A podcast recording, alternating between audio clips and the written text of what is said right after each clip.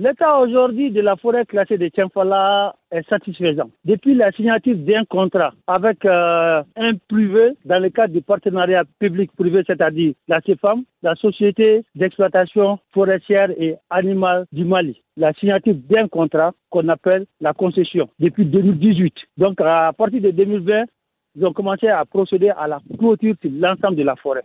J'avoue que la végétation aujourd'hui dans cette forêt est dans un état très très satisfaisant. Et au niveau de ce parc, on dit que c'est un parc animalier. Déjà, on a une cinquantaine d'animaux sauvages, c'est-à-dire des girafes, des bifs, des hippodrakes et des élans. Tout de suite, le 25 août, il y aura l'arrivage de 35 autres animaux, c'est-à-dire des zèbres et puis deux autres variétés d'antilopes. Donc Tienfala sera désormais une référence au Mali, une référence dans la sous-région, une référence dans le monde en termes de gibier et en termes de biodiversité non seulement animal et végétal. La capacité de la forêt, l'entretien est à quel niveau? La problématique aujourd'hui de l'entretien de nos forêts, c'est que nos forêts ne sont pas clôturées. Donc si on a la chance aujourd'hui de clôturer une forêt sur 1500 hectares, donc même si l'homme n'intervenait pas, la forêt va se reconstituer d'elle-même.